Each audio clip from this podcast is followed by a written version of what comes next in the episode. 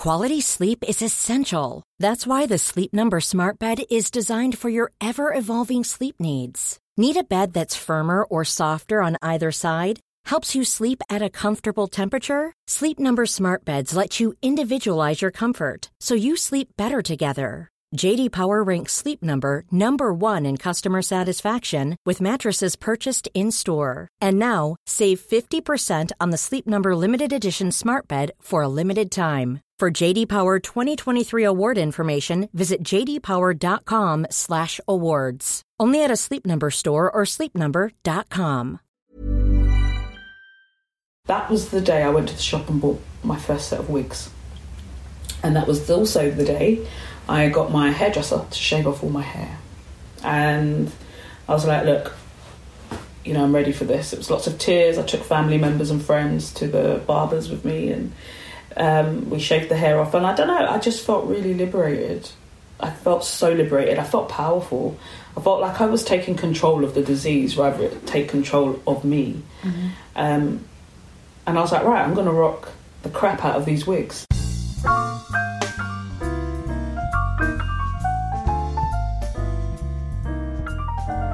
Hello, and welcome back to Beautiful Lives, the podcast in which I, Madeleine Spencer, invite a guest to share some of the challenges they faced and triumphs they've enjoyed during their life, as well as touching on the relationship between their inner and outer self and where beauty memories and rituals have had an impact. Today, I'm joined by Leanne Pero, who founded the award winning Movement Factory in 2001 at the age of 15 after leaving home following a period of abuse, and she has since continued to flip the narrative on hardship when diagnosed with cancer and undergoing chemotherapy, for example, she realised there weren't enough wigs for those in the BAME community, so founded the lottery funded project Black Women Rising UK to create more cancer awareness. I'd urge you to check out the Untold Cancer Stories photo series over on their Instagram. It's extremely moving. Today, as well as working on those projects, Leanne is an author, the CEO of the Pineapple Dance Studios charity Pineapple Community, and has won scores of awards for her work. In this episode, we talk about finding inner resilience through hard times, and Leanne gives some quite practical tips, as well as discussing the effect those challenges had on her, how body confidence isn't the easiest thing necessarily to achieve, the power of great lashes, and getting over exes. Here's Leanne. Leanne, thank you for coming on the show. No, it's okay. Let's start with your childhood before you were 10. So, where did you grow up? And did beauty or beauty rituals play any significant role in your household? Um, I grew up in my first 10 years of my life in a place called a small town called Thetford in Norfolk.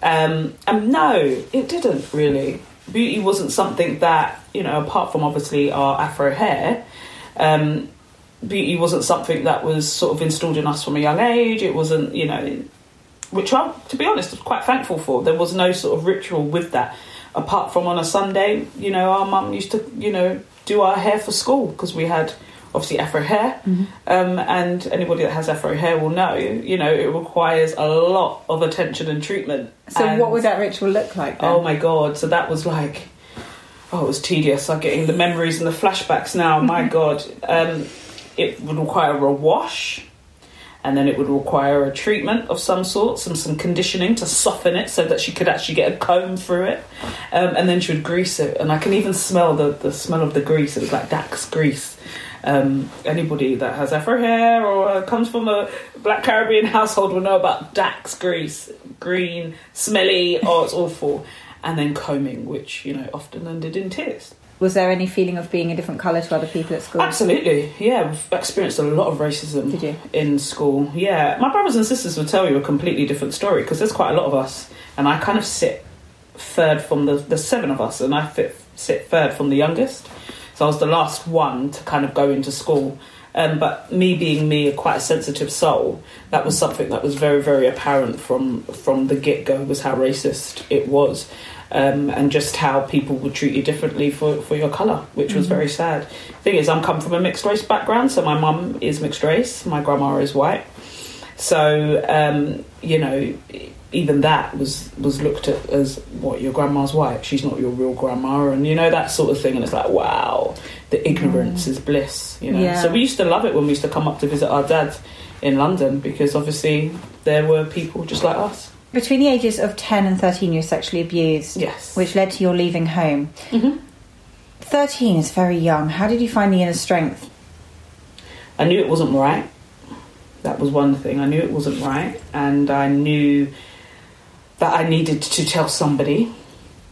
And I had told a friend at the time, and she was also going through something similar, which was really, really weird. And um, yeah, I just was reading one of my teen magazines, and there was a problem page with a girl that was going through exactly the same thing as me. So I left that underneath my bed, and I said, when the time is right, I need to obviously give this to the appropriate adult to, you know, reveal what's happening, mm-hmm. which is what I did. Um, and you know, as I've said on many occasions, at the beginning of the accusation, I wasn't believed. This was a family friend, somebody who was helping us out on a big scale, um, and he was admired. Um, so there was me, you know, making an accusation which rocked everybody's world. But unfortunately, because of the animosity in the household, I had to leave because I couldn't, as a 13 year old girl, I couldn't fathom whilst that awful thing had happened to me, why I was being treated as if I was the enemy or, or the bad one. So I left and went and stayed with my dad.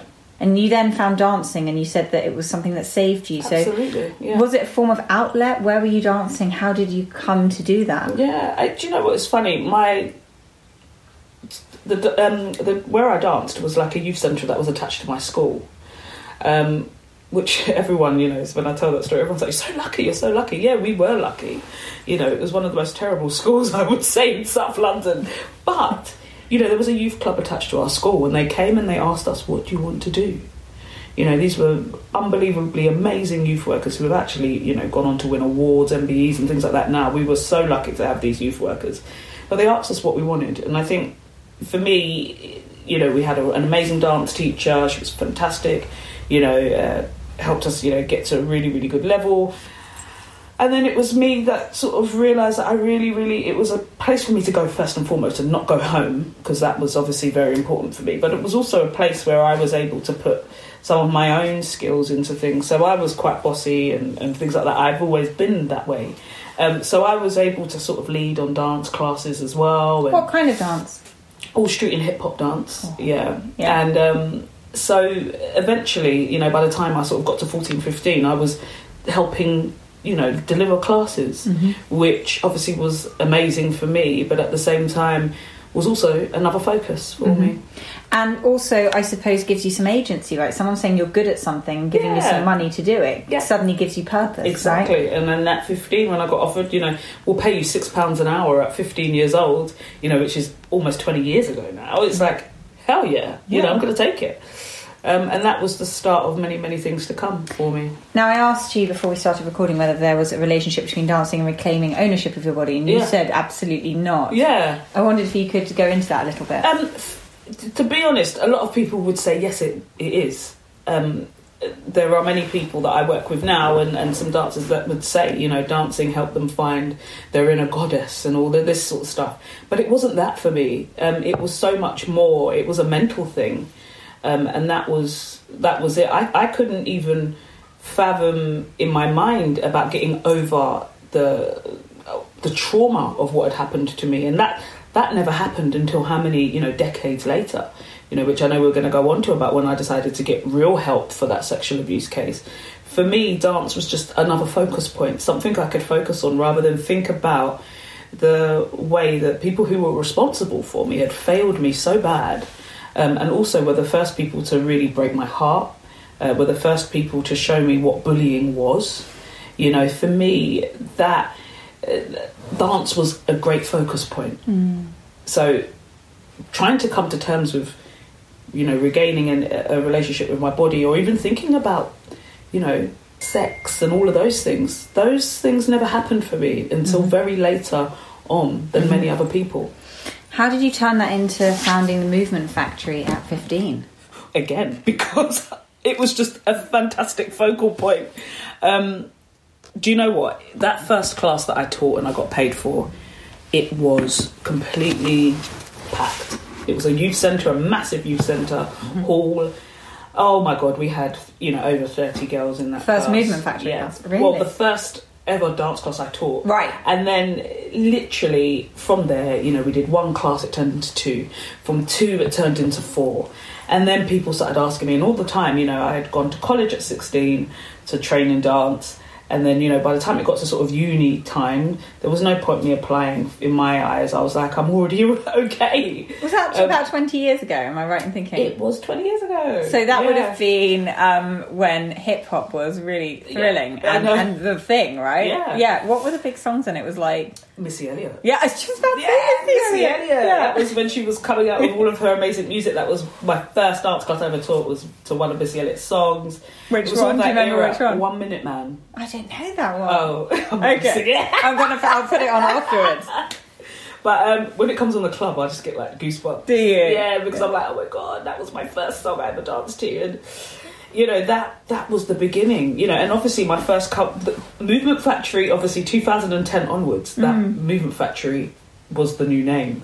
Before that, and I get so embarrassed, but for 10 years we were known as Brackout Entertainments. It's like a Jamaican patwa term for, Mm-hmm. um, you know, like sort of like dancing, you know, an expressional dance or whatever you want to call it. But that's what we were called. At, you know, we were called for ten years, Mm. And then you um, became the Movement Factory. Yes, via advice and from all the professionals, they said you've got to, if you want to commercially, you know, move this business forward, yeah, you need to change the name. Yeah. You know. So did all your energies for like that 10 years go into that? Was that what you were really ah, focused on? I think on? all my energy for a long time has gone into the movement factory, and I think, in my own sort of way, it was a way of almost like you know coping mechanism, Mm. really. But again, as I said, the dance and the movement factory, Blackout Entertainments, whatever you want to call Mm. it, it's yeah, it was the thing that has saved me. You must hear some extraordinary stories from people who Mm. attend. Yes, Um, is that kind of a common theme then that people are going to find some absolutely. sort of solace? Yeah, Yeah. and that's why I couldn't pinpoint it to the beauty or, or the, the, the body sort of image sort of thing because actually there's so many reasons why people come to, to the classes. Mm-hmm. You've got young people that have got problems going on at home that need to come. You know, and and I'm not talking. You know, you've got domestic violence, you've got drugs, you've got addiction. You know, there's so many reasons why people come to the classes you know, one thing that's, that's come up quite a lot lately is a lot of people coming because they're grieving, you mm-hmm. know, and so they're coming to find a solace in some sort of way, you know. Would you say you follow your heart and instincts, or are you someone who sits down, writes a plan, kind no, of follows instincts. Okay. It's only now that I'm starting to write plans because I'm realizing that you know it's, it needs to happen. It's good to happen. Um, but yeah, I Okay. am very full of the heart. And tell me about your twenties then. So you're working, you're dancing a lot, you're Yeah. teaching a lot. Yeah. Were they quite a happy? Was this quite a happy, peaceful period for you? Not really, because again, I hadn't had the help that I needed. You know, I got to 25 years old. Um, I was with somebody from the age of 17. Um, and when we were 25 years old, he asked me to marry him. Um, amazing guy as well. This this guy, amazing guy, amazing family. Uh, really, really took me out of a very, very bad situation. He did, and um, taught me a lot of things as well. You know, this was a really decent family, brought up very well, um, and really taught me like I wouldn't I wouldn't be driving if it wasn't for him. I wouldn't know about money management. Do you know what I mean? All the sort of things that I never really got installed in me. Almost like a parental Um, role. oh, he some was wonderful in that respect. But one thing I realised where I was still traumatised by what I had gone through, bearing in mind I hadn't had any professional help, um, was when he asked me to marry him. I almost, I, I, I almost like to say that I, it was almost like I blacked out. I just completely had this melt, like internal meltdown, um, and I didn't know where it had come from because part of me was like, I can't marry him because I'm not ready that was the pivotal moment I realised I needed to get help because I couldn't see myself as a wife, couldn't see myself as a mother. The thought of having kids made me physically sick. I also felt very unworthy and deserving. And it made me realise that I had a serious, serious issue with my own body image, s- image of self. You know, there was this, what I realised was there was this hatred for myself. And I was using my relationship with this guy who was fantastic you know, using my, uh, you know, my business and things like that to shield me away from the responsibilities that we as women, as men, whatever, um, you know, it should be our first priority, which is to love ourselves. Mm-hmm. And I was shying away from that. Um, and it took for that to come along, you know, and that whole relationship. Obviously, I didn't marry him. It was the—you know, a couple of months later, he bought a beautiful house for us both, and I couldn't move in with him. Again, this whole thing happened. Um, and then obviously he just had enough, which completely now, looking back almost 10 years on, understandable. But at the time, how can you explain to somebody, I love you, I want to be with you, but I just can't do that? And how can they understand? Obviously, now I understand it. Obviously, now that I've done the work and gone to all the trauma therapies and all that sort of stuff, completely get it.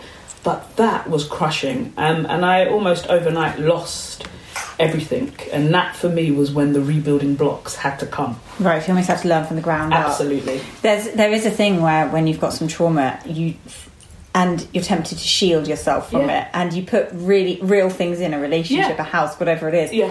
Does. It does, you're not dealing with No. it, so it's you've got to do. It's annoying. I've had um, a lot of psychotherapy, and, and they always say to me, "You've got to go back and deal with this thing." And I I, always want to go, "Why? No, Can't why? we just leave it alone? I know, I I don't want to pull at that thread I again." know, It's I always say that as yeah, well. you've got to be ready to do it. I think though, like that's the Yeah, other thing. It's to it, so otherwise ready. it's so hard.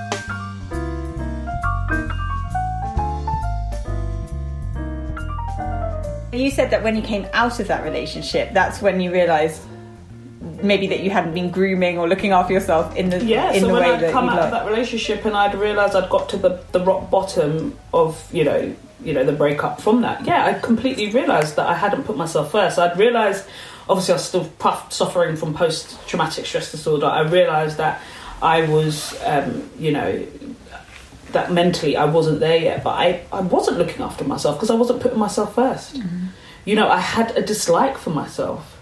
So the first set of therapy that I went to, you know, after the, the, the situation, I think it was after a few of the sessions, then I realised, hold on, you know, wow, you know, look at look at this great aspect about you. You know, why not do your hair? Why not do your nails? You know, why don't get you, you know, this dress and you know, you're not fat and you're not this and you, you know, it was all this kind of trying to put out positive mm-hmm. self-talk and starting to get away some of that negative chatter that was in my brain and had been in my brain. And for me, you know, everybody was saying, Leanne, I know you're going through a lot. Because it took me years to get over um, my my ex, and the way that it ended was quite negatively negative as well.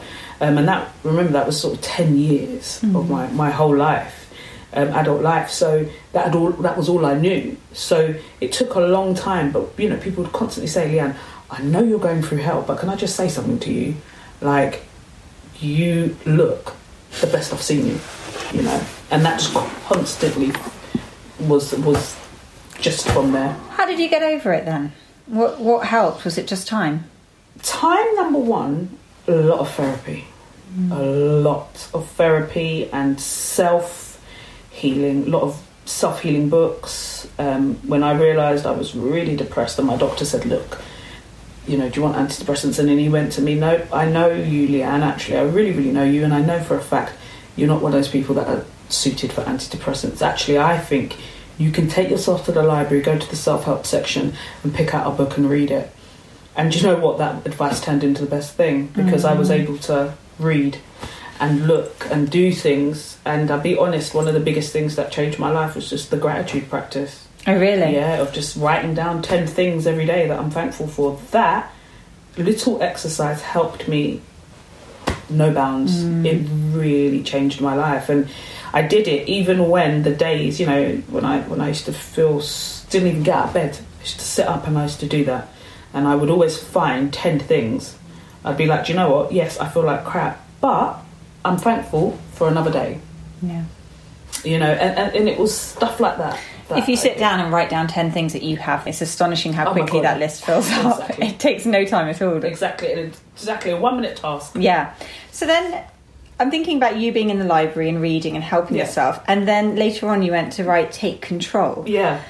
Is that what made you want to write it? Four then? years ago today. Really? Yeah. Oh, I know, congratulations! Thank you.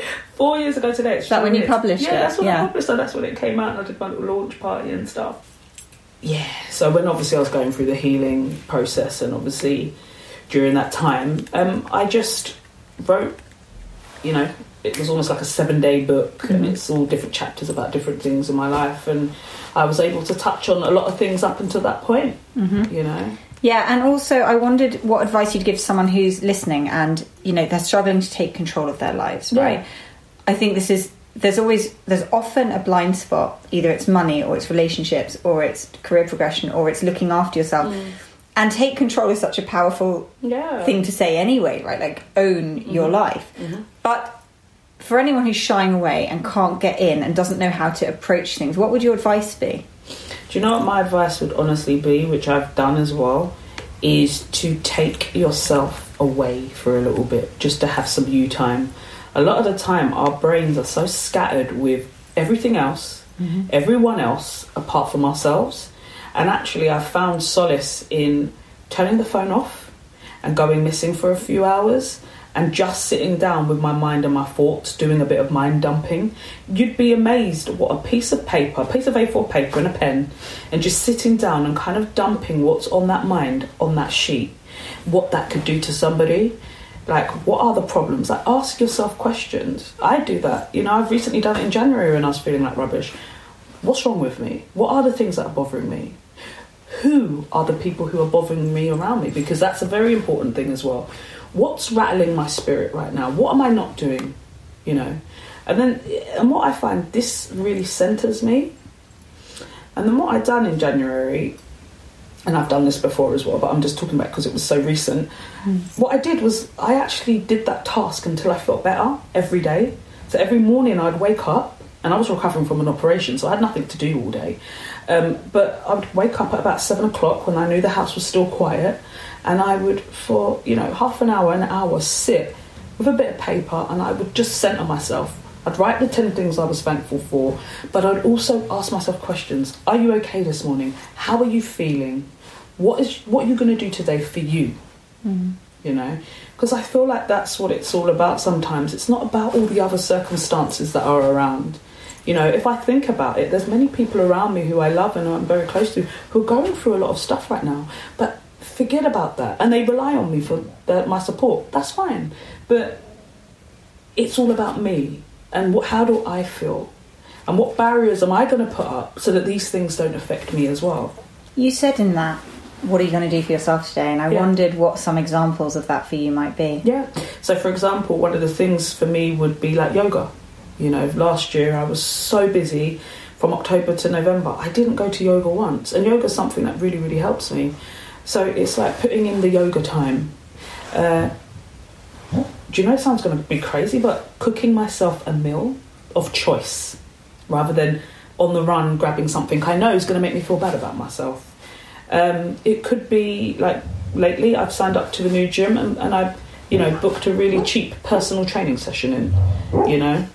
You can And, hear some uh, noise. Sorry, that's Monty barking. Yeah. know, I was gonna Yeah. yeah. Um, it could be, you know, if you've got some excess cash, buy yourself something. Um, I need to slow down on that because I'm going a bit over budget on that. But you know, or it could be go for a walk. You know, one of the things I was able to do when I had a bit of time off, the doctor said I could go for a walk up to two hours a day. So you know what, I'd take myself out and go for a walk. But to be honest, I couldn't be bothered. But I was like, do you know what? I know it's going to make me feel good about myself. Yeah. So let me go. And those are the what we do, you know, to start rebuilding that sense of self. when you're finding time for yourself and you're doing all these things, because you've spoken about yoga and dance and mm-hmm. lots of things that you do that are good for your body, are there any things that are more superficially beauty that make you happy? Because that called to mind my thinking if I have time, like an extra 20 minutes, I will exfoliate my body in a kind of weirdly obsessive way. And I find that really soothing. Yeah. Was or is there anything like that for you? Yeah, absolutely. It could be like my makeup, for Right. example. Like, I have this this crazy thing about my, my lashes, for example. I love lashes, and obviously because of my Great illness. lashes on there. Thank you. um, I love putting on lashes, and I like putting a little bit of makeup on every day. Um, and when I don't, I don't feel very good about myself, you know. And but that's my thing, you know. And it's actually allowing myself to feel to think, do you know, what? that's my thing, and I'm allowed mm-hmm. to to feel like that. Um, so if that means like half an hour, I have to make sure that everything else I do up until that point, and I gives myself that half an hour mm-hmm. to do my makeup, then then that's what I'm going to do. Yeah. You know. Um, and I definitely think it comes down to that. Even like just having your like you know, like that bath time routine of making sure, a bit like yourself when you're talking about exfoliation, I like to put like a face mask on and all of that sort of stuff. Sometimes when you're tired and you get back from a long day, you don't want to do all that. All you want to do is jump into bed. Mm. But it's actually saying, no, I'm going to take the time to do this mm-hmm. for myself. You know, I'll give you a really good example. Again, you can see I've got my little bit of afro out. And do you know what? I never ever do my own hair. I always go to the hairdressers. I never do you mean do. you never wash your own hair? I do wash, but what I do is I do a, quick wash, then I go and then they do all the conditioning and oh, straightening. And do you know what? I absolutely adore it. I have a lovely hairdresser. She comes to my house. She says, "But do you know what?" I said, "Do you know, I'm going to do it myself." Mm-hmm. And so I got the products. And yesterday night, I did my own hair, conditioned it you know, made sure I plaited it all up and everything so it was all lovely and fresh in the morning. And it felt good. Yeah. You know, but it felt really alien going in the shop and buying the products because I was like, oh my god, I'm not used to this. But, and I didn't know what to buy. Yeah. But I was like, you know what? This is me taking ownership of myself yeah. and giving myself the time to look after myself. For anyone who's listening and um, wants to buy the products you bought, what did you buy? what did you find worked? okay, so I bought like this um, Aunt Jackie's um, conditioner. So it's from like an Afro hair, uh, Afro Caribbean hair shop. So it's called Aunt Jackie's, and it was like a curling custard cream conditioner, something like that. And then I just bought like a jar of coconut oil because that's what I like to use in my hair. Yeah. Um, and that's that's quite nice when I'm doing like the treatment in the conditioner. So that's quite nice. So in 2016, you suffered from cancer and underwent chemotherapy and a bilateral mastectomy. Yeah.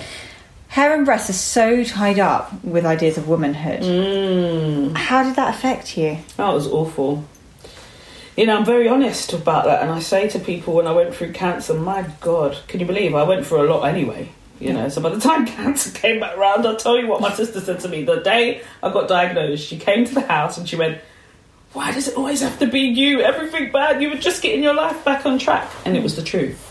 You know, I was 30 years old, I'd released the book, and I thought that was it. You know, life goes on from here. But, you know, life had other plans. And look, the worst, worst words you ever want to hear in your life is that you've got cancer, let alone that you have to go through chemotherapy and have breasts removed in any shape or form when you haven't had children or when you're not in a long term relationship or anything like that. And for me, going through this eight months of treatment, which took me from myself, that person I'd worked so hard to be, to a person who was two stone more, a person who had lost all their hair, every single piece of hair in my body.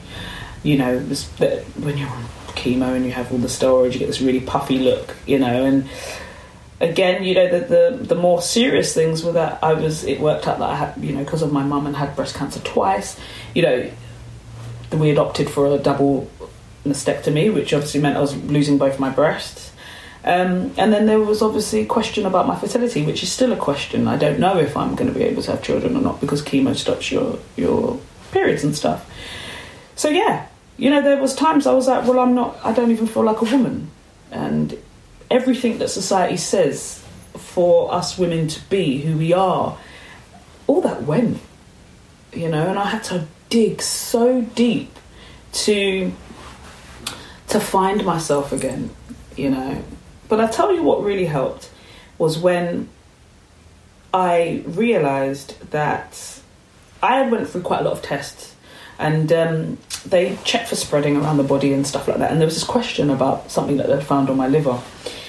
And I remember at that time, using the kind of gratitude practice I had, I was like, look, please let it not be on the liver because if it's not on the liver, then I know I can beat this. And it turned out it wasn't on the liver. So I was like, right, that's it. I know I can beat this. And it was really weird because I managed to turn it around using the skills that I'd learned from my other traumatic experiences. And from that moment, and I remember it was December the 10th, 2016, when I realised that I, you know, that I was going to survive this even though chemo was tough, that was the day I went to the shop and bought my first set of wigs. And that was also the day I got my hairdresser to shave off all my hair. And I was like, look, you know, I'm ready for this. It was lots of tears. I took family members and friends to the barbers with me and um, we shaved the hair off. And I don't know, I just felt really liberated. I felt so liberated. I felt powerful. I felt like I was taking control of the disease rather than take control of me. Mm-hmm. Um, and I was like, right, I'm going to rock the crap out of these wigs, you know. Um, and at that point, I still had a little bit of eyebrows and things. Um, and my friend does so many permanent lashes, and I said to her, "Look, would you be able to put some on?" And she was like, "Look, I'll put them on, but I know they're going to fall out." Mm. So she put a few on, and for a week I was going around with this lovely bald head and lashes and whatever. And uh, you know, it was lovely because people were like, Leanne, you know, I'm not going to lie, you look, you look better without hair and all that sort of stuff. And I was like, okay, you know, and I was getting a little bit. And then um, it was fantastic because, you know, I just bought loads of little packs of lashes and was just practicing putting them on. And I found they made me feel human. I would go out on the street and no one would know anything. I'd wear the wig. It was in the winter when I obviously got diagnosed, so wear the wig, put a lovely cap on, as I would have normally done, big hoop mm-hmm. earrings, as I'm wearing now, you know, and I'd put these lashes on and the makeup, and no one would know. And that was perfect for me because I, you know, I wasn't on social media and all those sort of things because I had gone into hiding mm. from the disease. So when I'd go out on the street or if anybody would take me for dinner or anything when I was well enough, no one knew. And that was the great thing. And I'd walk into all these cancer support groups and people would be like, oh, are you waiting for your mum? And I'm like, no, I'm here. Because mm. number one, I was young. and number two, you couldn't tell. And when I'd turn around in these groups and be like, "No, I've got can- I've got breast cancer," and I'd be like, I'd take my wig off, but it's a wig. Yeah. and then people would be like, "Oh my god, you look glamorous! You look fantastic! what are you doing?" And I'd have to like forward women to like where I get my wigs from, and you know, so it was one of those things where I kind of took control yeah. of my beauty in that way through a time when you know I wasn't in control.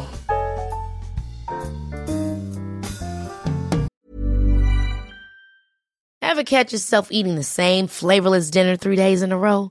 Dreaming of something better? Well, HelloFresh is your guilt-free dream come true, baby. It's me, Keke Palmer.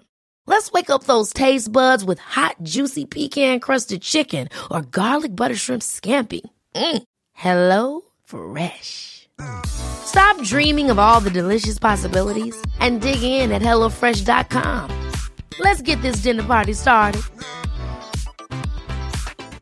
Quality sleep is essential. That's why the Sleep Number Smart Bed is designed for your ever evolving sleep needs. Need a bed that's firmer or softer on either side? Helps you sleep at a comfortable temperature? Sleep Number Smart Beds let you individualize your comfort so you sleep better together. JD Power ranks Sleep Number number 1 in customer satisfaction with mattresses purchased in-store. And now, save 50% on the Sleep Number limited edition Smart Bed for a limited time. For JD Power 2023 award information, visit jdpower.com/awards. Only at a Sleep Number store or sleepnumber.com.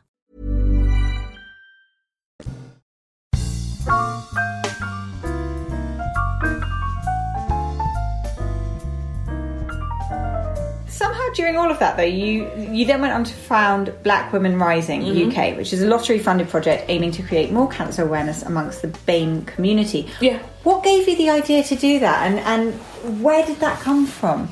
Do you know what? I'm a writer obviously so i love to write and journal and i journaled my cancer experiences which i released on my website. And obviously you know uh, cancer charity national cancer charity breast cancer care came across one of the blogs and asked if they could post it on their blog their blog site. And I was like yeah go for it. And oh wow it was wonderful. The response I got was out of this world. But I don't think it was more so the response it was more so the amount of women from the black and Asian community that were messaging me saying oh my god it's nice to see another brown girl you know talking about cancer. I've got cancer. Girls younger than me with cancer um, but the stories that came back were really bad. Like women that had the same problem as me. We'd get a free wig, so you get a free wig when you get off to go on chemo, and you'd go to the hospital for the wig, and they'd have nothing in the like for, for like you know black and Asian women that have nothing in terms of afro, or if there was, it would all be sold out, and then it'd be like, oh, just take one from the other section, and it's like this is not appropriate, you know. Um, uh, there was just so much situations people had to deal with. You know, obviously language barriers are obviously a massive part of it. You know, some of the way people were treated on the chemo ward, but most of all, what they were getting from the communities that they live in and that they come from. You know, people saying, oh, you know, cancer's not a black disease. Oh, it's a curse for the things you've done in the past. Yeah, this is what some of the women were being told. Some of the women were still expected to entertain their husbands and boyfriends, even though they've come from chemo, you know, didn't want to see them bald. Um, oh, the magnitude of stuff. Oh, you know, women that were told by their partners not to remove the breast, keep it to yourself. You know, there was also, you know, a young girl that I, I, I work with now, and she's she was told by her mother who had cancer, you know, not to tell anybody, and then unfortunately the mother passed away, and then she got blamed by the whole family for keeping it to herself. And these are the burdens, and this girl's 18 years old, going through trauma therapy now thankfully that a project like ours existed to be able to refer her to these services. But again, you know, we're not saying that white people or you know whatever other race isn't going through the same problems because I think there's different problems with everybody. But particularly for the community that I'm in and I serve, for me it was very important to get these voices heard and get these stories heard because so many people within our community are getting diagnosed every day and I'm telling you now when you talk to the oncologists and you talk to the surgeons, these are the communities that are refusing the treatment because they believe God is going to save them or they believe that a natural diet and cannabis oil is going to save them. It is not always the case, you know, and this is where the problem lies. So the project was, you know, first born with just a peer to peer support group so people can chat Mm-hmm. And then the idea of the portraits came because I got my pictures taken, and the photographer's just amazing, and these pictures came up beautiful. These pictures are extraordinary. You know, yeah. and um, we were just like, imagine if we could get a couple of other women and then mm. do a mm. massive launch and then get people to start talking and invite some charities down to talk to us and. Mm. You know, from there, bloody hell, the rest is history. The whole project went really, really viral, and it really sort of stirred up a lot in the cancer community in terms of everything from advertisement campaigns you know, to, um, you know, just we're going into churches, schools, you know, all types of events, talking to people about our experiences and, you know, just why it's important for our communities to come together with this because it doesn't exclude and it's on the rise and people are dying. How are we going to reduce that? Mm-hmm. And those pictures that are really powerful when you look at them, there's a lot of conversation now about having images to look at that represent different groups, different communities, the way different people look. And did you think that showing that was really important to the BAME community in particular, so yeah. that they could see that that was going yeah. on? It was so important, and obviously it was very uncomfortable for a lot of people. Mm-hmm. So uncomfortable. I remember people coming in. I saw men coming in going, you know, why have we got that up for? Why does it have to be like this? I remember being trolled, being, why do you have to get our women to strip? You know and it's like well this is the things we have to do to get you to get those conversations going and that ownership you know. of women thing oh it's you don't even know there was a man that came into the exhibition and hid his eyes and i was like what the hell are you doing here he hid his eyes like that and walked in and again it's all the stigmas the cultural myths and taboos mm. that happen in our communities that are making people do that and do you know what we need to get comfortable with this but also what i was also doing was trying to highlight that these women, some of these women, were three, four, five, six, seven, eight, nine, ten years post treatment. But guess what? Those physical scars and mental scars are still there. So don't think that they're okay to get onto feeding the kids or because of this or, you know, they can get back to normal again and have sex like normal and, you know, be normal again. There will be never any normal going through what we've gone through. So that was important for let people to let people know that there is still a hidden battle that you wouldn't even believe, which is still happening. You hmm. know, because that was another thing. Women ten years on from treatment and the hair hadn't grown back because they were so traumatized because they hadn't been understood and they were expected to get back to normal life straight after treatment, and it's still happening, which is very sad. And I know that happens across all communities, but again, it was so important for us to highlight. You've spoken about the anxiety that comes with checkups now, um, and that it, that's hard. Yeah. Did anxiety creep in in any other way for you? I mean, I know that you've you've had therapy and help and different different ways of dealing with it, but I wondered if at any point anxiety has just floored you during your life. Oh, awful. Even in January, I had terrible anxiety. New year, new expectations. Phew, anxiety is something that I think I never realised how much of a feeling it was. You know, and I think more and more people can relate to it because there's more and more pressure on us in this day and age to be the best, look the best, you know, be ahead of everything. And us as well, you know, we're exposed to everyone else and what they're doing too. So you're you're constantly comparing ourselves. We're humans at the end of the day, um, and we're living in a very very different time. And I think, particularly now, because I've gone through the therapies and things like that, and I'm still going through therapy. I'll tell you something. I never realised how much I had suffered from anxiety. The same as I realised I didn't realise how I'd suffered from post traumatic stress disorder. Um, you know, I didn't realise all of this stuff until obviously later on in my life.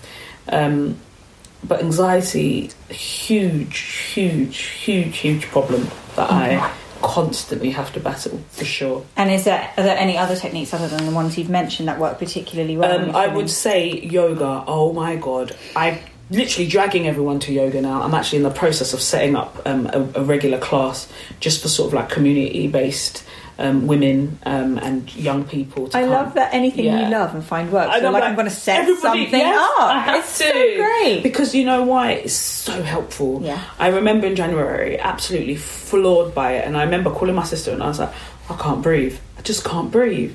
Why, Leanna? I can't breathe. And I thought, you know, there's no point me complaining. I put myself onto the yoga class, and I went. It's very slow, and I came. I was, I was fine.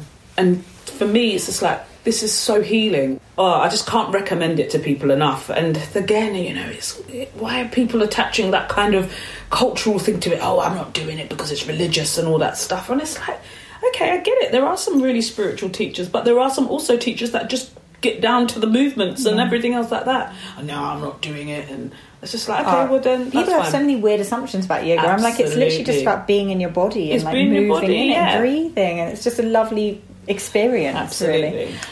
So now your job is is quite varied. The tentacles stretch far and wide, and you do lots of appearances. You do lots of you do modelling. You do things Mm. where you're the poster girl. I know. How Quite weird. yeah? How do you now feel about your appearance being used as part of the cause?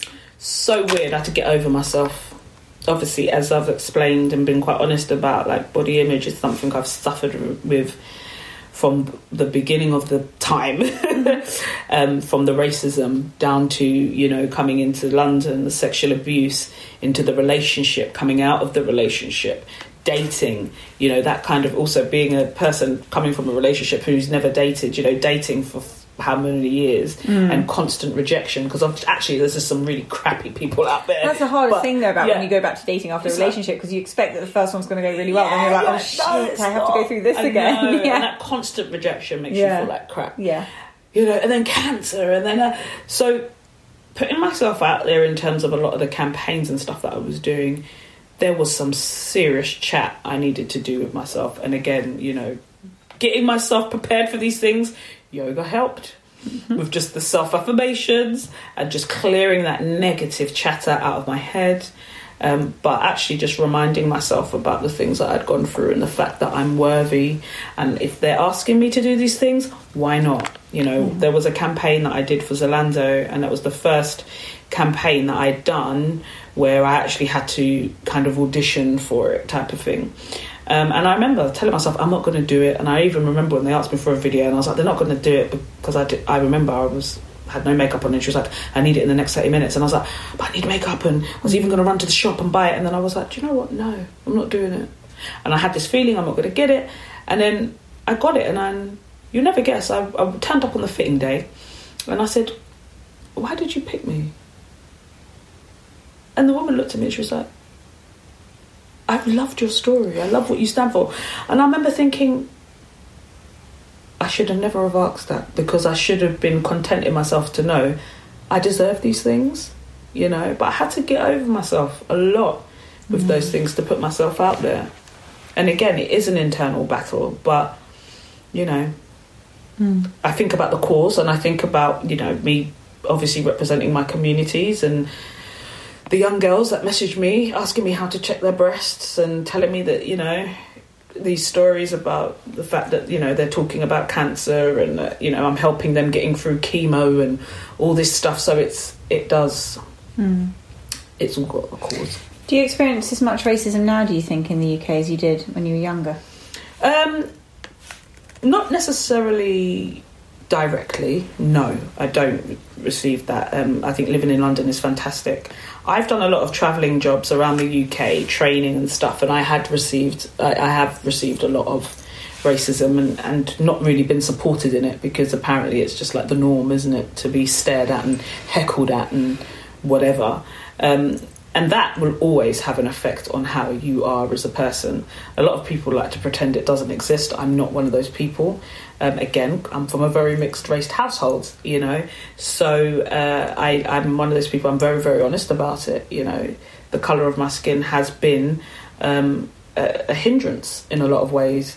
You know, you can see it even online. Do you know what I mean? You know, I can be up on a blog that is um, like a predominantly white cancer charity or a white cause or whatever. Um, and then they'll put me up on there and be like, "Hi, you know, this is Leanne," and blah blah blah. And you'll see, I won't get much interactions.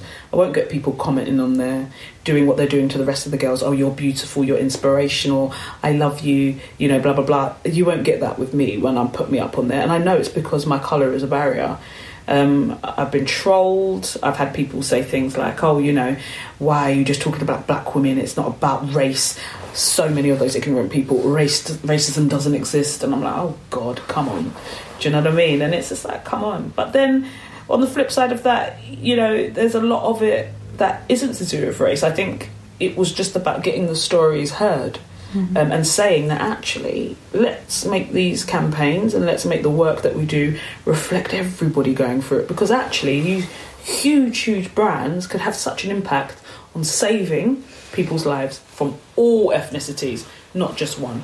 I spent a lot of time the end of year last year feeling quite down about it because I was like, wow, you know, how can people be so nasty? But then I just have to also understand that this is something that when you put yourself out there, you will get trolled. Are you still dancing? No. Okay, so what do you do then now to look after your body and mind? Is it yoga and yoga and Yeah. I've recently so I used I had a lot of after cancer I had a lot of so, uh, anxiety in regards to like sort of going into like physical fitness like gym and stuff like that the anxiety was crippling. Right. and I think it was down to just how I felt about my body. You know I was scared to go back into the gym and all of that sort of stuff. So what I'd done is this year I've actually rejoined a gym and I've done like a personal training session. And tomorrow I have a Pilates class that I'm going to. So it's all about self-care Yes. this year. So I've started out well I've noticed you've got a tattoo on your wrist. yes I have Is it one? I've got loads Do you? yeah oh, look, I've got gratitude on my What- chest Excellent. What makes you get them? Do you just get them at important moments of your life? not really just random I, I'm I, I have tattoos. I love Oh, them too. you? Yeah, and I'm like. I, I like going, and I just there's something Yeah. so addictive about There being is. I don't know, I tattooed. feel really like powerful when I get them done. Me too. So how many do you have now? Um, I think six now. Yeah, yeah, Yeah. yeah. yeah. Keep going. Yes. Yeah. Planning the next. Are you? Me too. I'm like, Yeah. I'm desperate to get more. Yeah. If I asked you now to name your top beauty products that Mm. you love having on your shelf, and I mean like perfume, skincare, body care, Mm-hmm. anything, what would you say? Jo Malone. Any um, particular scent? English pear and freesia, is Nice. it? Yeah. And um, I love the Dr. Organics um, aloe vera gel with cucumber. Mm-hmm. I put that on as a base before I put my makeup on, which is amazing. I love Smashbox Prime Water. That is like my oh People who love that love that. Listen, yeah. Mm-hmm. I absolutely love that.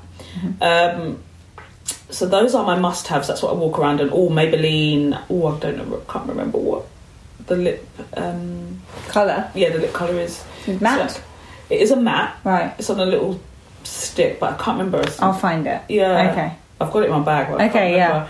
And um, so that's that. And then, so those are my essentials that I walk around in. Oh my God, obviously lash glue, duo lash glue. Mm-hmm. The clear one.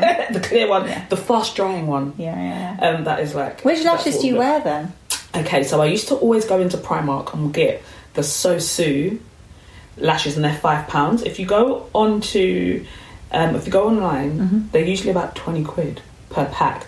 But Primark done a collaboration with them, Sosu, Okay. and um, they're in there for five pounds each. So I always go in and buy like five five packs just to kind of justify this. Recently, in my Afro hair and Caribbean shops, I've been finding these amazing lashes Are those from an afro? Yeah, because they're great. They're and really they fluttery. four pounds. I know, so it's like you can get like f- three packs for like um, a tenner.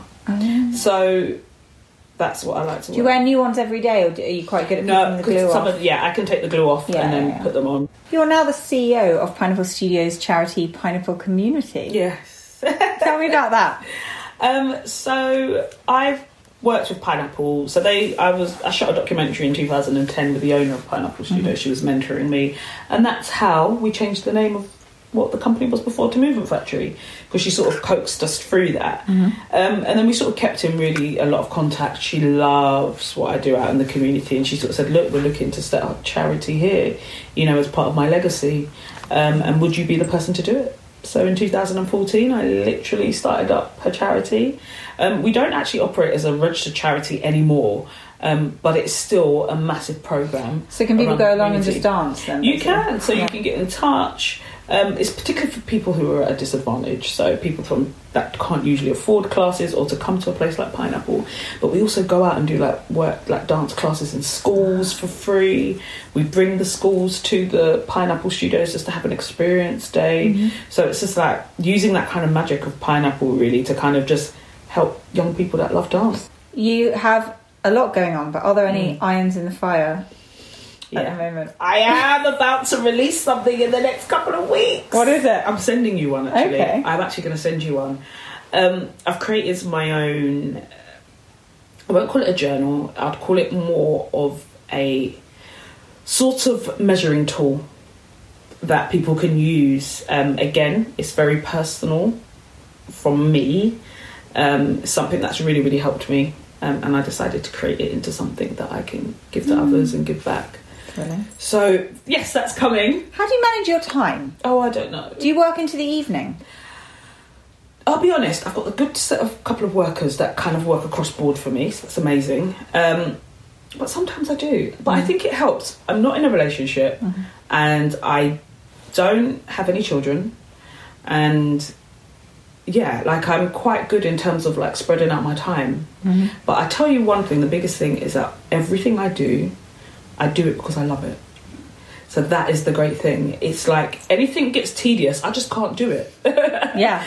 But everything that I do and I'm working on at the moment is the really, really cool stuff, and it's all about future planning and it's all about planning really, really cool projects. So, I'm going to finish by asking you the questions I ask all my guests. yeah.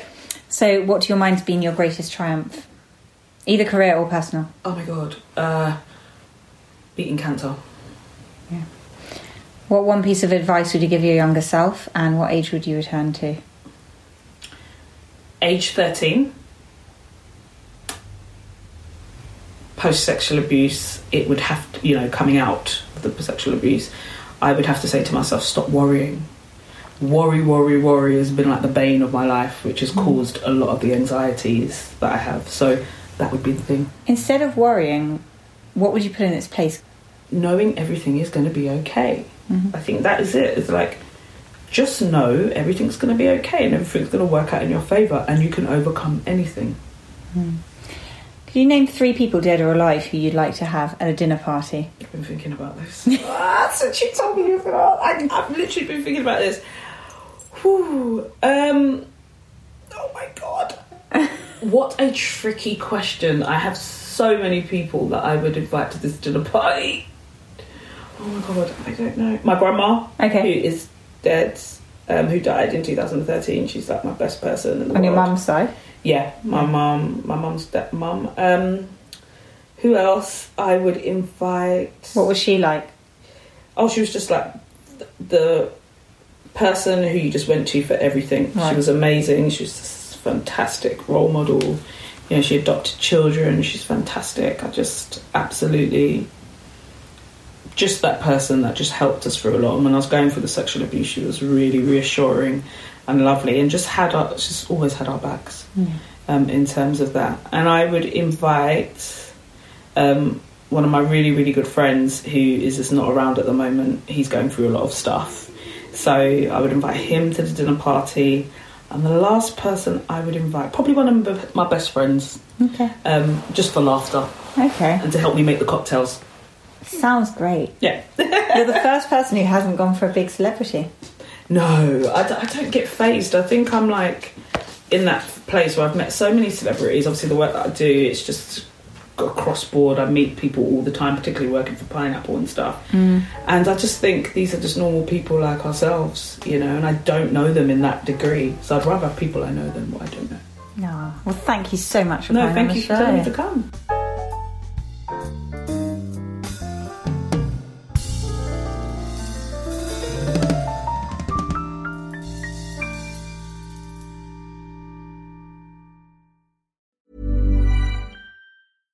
Ever catch yourself eating the same flavorless dinner three days in a row? Dreaming of something better? Well, HelloFresh is your guilt-free dream come true, baby. It's me, Keke Palmer. Let's wake up those taste buds with hot, juicy pecan-crusted chicken or garlic butter shrimp scampi. Mm. Hello Fresh. Stop dreaming of all the delicious possibilities and dig in at HelloFresh.com. Let's get this dinner party started.